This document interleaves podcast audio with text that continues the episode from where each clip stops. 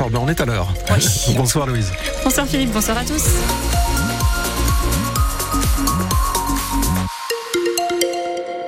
Un mot de météo dans un instant et toute l'info bien évidemment. Je vous rappelle juste sur la route, la circulation, euh, la 22 chargée dans les deux sens, mais plus en direction de Gand depuis le secteur de Villeneuve d'Ascq. Là quand même on a 5-6 euh, km de bouchons jusqu'à Mouveau et c'est un peu plus rouge hein, que dans l'autre sens. Un peu de monde également dans le sens ouest calanglo sur la rocade nord-ouest, euh, du monde sur la traversée de Villeneuve d'Ascq, hein, sens Gand-Lille. Dans l'autre sens aussi, mais c'est beaucoup plus chargé dans le sens Gand-Lille. Et en bas le tronc commun de la 22 est très chargé aussi depuis la 27 et la 23 pour s'insérer sur la 1 qui ralentit pas mal jusqu'à Vandeville-Templemar. Euh, secteur de Falampin, autre petit coup de frein aussi. La 21, ça roule un peu mieux. Quelques légers ralentissements au niveau du pont de Dourges, mais dans l'ensemble, c'est pas trop mal ce soir sur la 21. Pour demain, le ciel devrait être nuageux, Louise. Oui, c'est un ciel gris qui prédomine jusqu'à la mi-journée et des éclaircies auront lieu dans l'après-midi dans le Pas-de-Calais.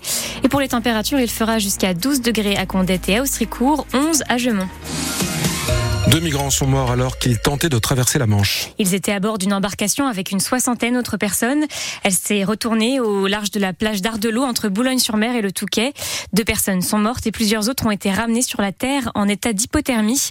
L'eau est à 14 degrés en ce moment dans la Manche. L'association Utopia 56 qui recueille les migrants après une tentative de traversée se dit usée par la situation. Axel Godina est le coordinateur d'Utopia 56 à Calais. On est épuisé de compter les morts. On est à la 386 et 387e victime euh, connue. C'est trop. On voit qu'il y a aucune prise en compte de, de ces décès et, c'est juste des chiffres pour le gouvernement alors que c'est chaque personne euh, a une vie à part entière. On milite pour un, un accueil digne en France qui permettrait aux gens de, de, penser à deux fois à cette traversée dangereuse d'une part et d'autre part euh, des voies de passage sûres pour les personnes. Pourquoi vous et moi on est en capacité de prendre un billet d'Eurostar ou de ferry pour rejoindre l'Angleterre alors que ces personnes doivent tenter la traversée périlleuse sur des bateaux pneumatiques surchargés, comme on le constate souvent. Les camps à Calais euh, ont subi les inondations ces dernières semaines qu'il y a eu dans le Calaisie, mais aussi subissent les évictions. Donc toutes les 48 heures, il faut s'imaginer que dans les lieux où survivent les personnes à Calais, euh, l'XCRS arrive et déloge ces personnes toutes les 48 heures. Donc on est face à un harcèlement moral quotidien qui pousse les gens à vouloir rester le moins possible euh, sur ces zones de, de survie et donc tente euh, la traversée même quand c'est très risqué, comme un 22 novembre. Des propos recueillis par Antoine Barège. Le conducteur en fuite après l'accident mortel cette nuit à Oudin a été retrouvé par la police. Il était à l'hôpital de Béthune-Beuvry avec le bras cassé. Le parquet de Béthune a demandé son placement en garde à vue dès sa sortie de l'hôpital. Lors de l'accident de cette nuit, un homme de 40 ans a perdu la vie, une femme de 27 ans est gravement blessée. Le conducteur avait fui les lieux avant l'arrivée des secours. Toutes les informations sont à retrouver sur le site de France Bleu. 6000 personnes ont participé à la marche blanche dans la Drôme en hommage à Thomas, 16 ans, tué samedi dans une rixe à Crépole. Dans cette affaire, 9 personnes ont été interpellées hier, 2 à Romans-sur-Isère et 7 au sud de Toulouse, dont le principal suspect, il est soupçonné d'avoir donné les coups de couteau mortels à l'adolescent. Le coût des inondations dans le Pas-de-Calais est chiffré à 550 millions d'euros. C'est l'estimation de la Caisse centrale de réassurance, une super assurance qui appartient à l'État. Elle intervient en cas de gros montants, comme lors de catastrophes naturelles. La CCR prendra en charge la moitié de ce montant. Et dans le Pas-de-Calais, la décrue reprend après avoir été perturbé par les précipitations de ces derniers jours. Seuls trois cours d'eau sont toujours en vigilance jaune, la M, la Canche et la Lys pleine. Et les inondations sont une des raisons qui poussent la maire de Calais, Natacha Bouchard, à quitter son mandat de vice-présidente du Conseil régional des Hauts-de-France. L'élu souhaite se consacrer à sa ville et aux habitants de, de, de Grand Calais, fortement touchés par la montée des eaux.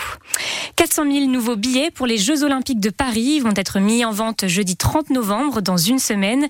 Il y aura des billets pour toutes les sessions, y compris pour certaines des épreuves de handball et de basket qui auront lieu à Lille. Pas besoin de s'inscrire à un tirage au sort. Cette fois, ce sera premier arrivé, premier servi. Et attention, ce sera sans doute la dernière fois que des billets seront en vente avant le début des JO 2024. Une bonne nouvelle, Louise. Le marché de Noël de Lille a ouvert ses portes. Et jusqu'au 31 décembre, vous pouvez déambuler entre les 89 chalets de la place Riour. Et certains visiteurs sont arrivés dès l'ouverture ce matin. Et on leur a demandé pourquoi ils ont tenu, ils ont tenu à venir faire un tour. Pour découvrir euh, la culture lilloise et pour boire du vin chaud.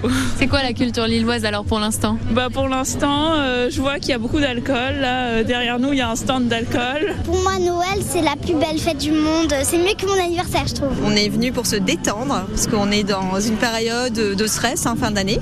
Et on a envie de se régaler en fait. Je fais une collection de santons et tous les ans, je m'achète mon santon. Voilà, donc je suis venue voir les nouveautés. Bien faire une photo avec le Père Noël. Et ça fait quoi de voir le Père Noël en vrai? C'est bien. On a les inondations, on a qui se passe un peu dans le monde. Ça met un peu de baume au cœur, euh, le marché de Noël, l'approche des fêtes, etc. Ça change un peu les idées.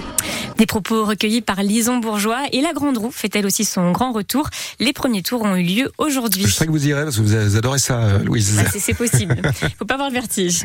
Et les basketteurs de Gravelines jouent dans moins d'une heure en direct du Kosovo. Ils affrontent l'équipe de Trepka dans le cadre de la Ligue FIBA. Il s'agit du match retour et lors du match aller, l'équipe avait largement dominé les Kosovars. De la rencontre à 19h.